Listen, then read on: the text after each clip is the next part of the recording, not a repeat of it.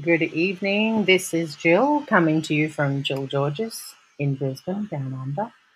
Now, normally this session would be called Followers Fake or Real, but I have been fiddling around with this YouTube video editing.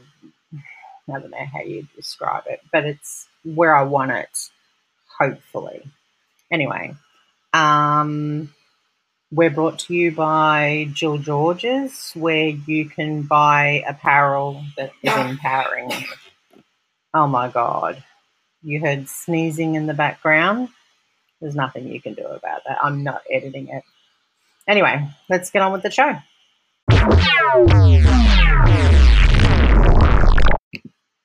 So, today I sort of wanted to talk about the followers, fake or real, in the perspective of myself.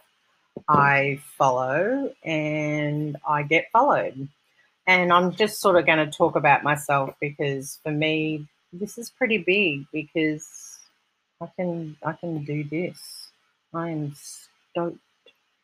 Anyway, I mentioned I'm not allowed to say anyway or um, so I need to come up with some new words. Regarding all of that information, I just looked on the net and I had to trust my own judgment if I were to touch certain links and listen to certain advices. So, what I did was I collected a lot of information and then made a decision if it all linked in with the same area. So, and they needed to have nothing to do with each other. Um, and it was all over periods of time. So, this is how I've gotten to this particular point because I do worry about touching links. And I'm pretty confident that this is working. So, welcome to my blog. I'm so happy to be here. Um, and I'm not supposed to say um. We're going to have lots more of these.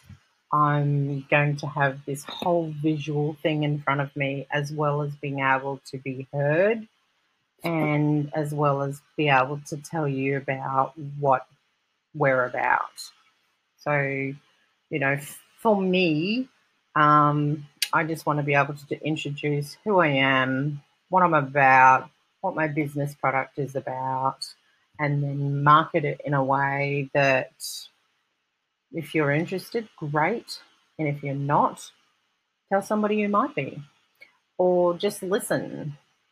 Or invite someone else to listen. Anyway, I'm not supposed to say anyway.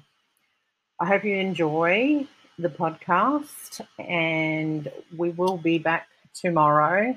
Sunday's normally my short podcast because Sunday's Sunday. You know, I'm not like to have long podcasts unless some major event happens, and that's like a personal major event. Um, if that happens, then I might do like a 15 to 20 minute one, but I don't normally do them that long. Anyway, and I'm not supposed to say anyway. Let's just end it here.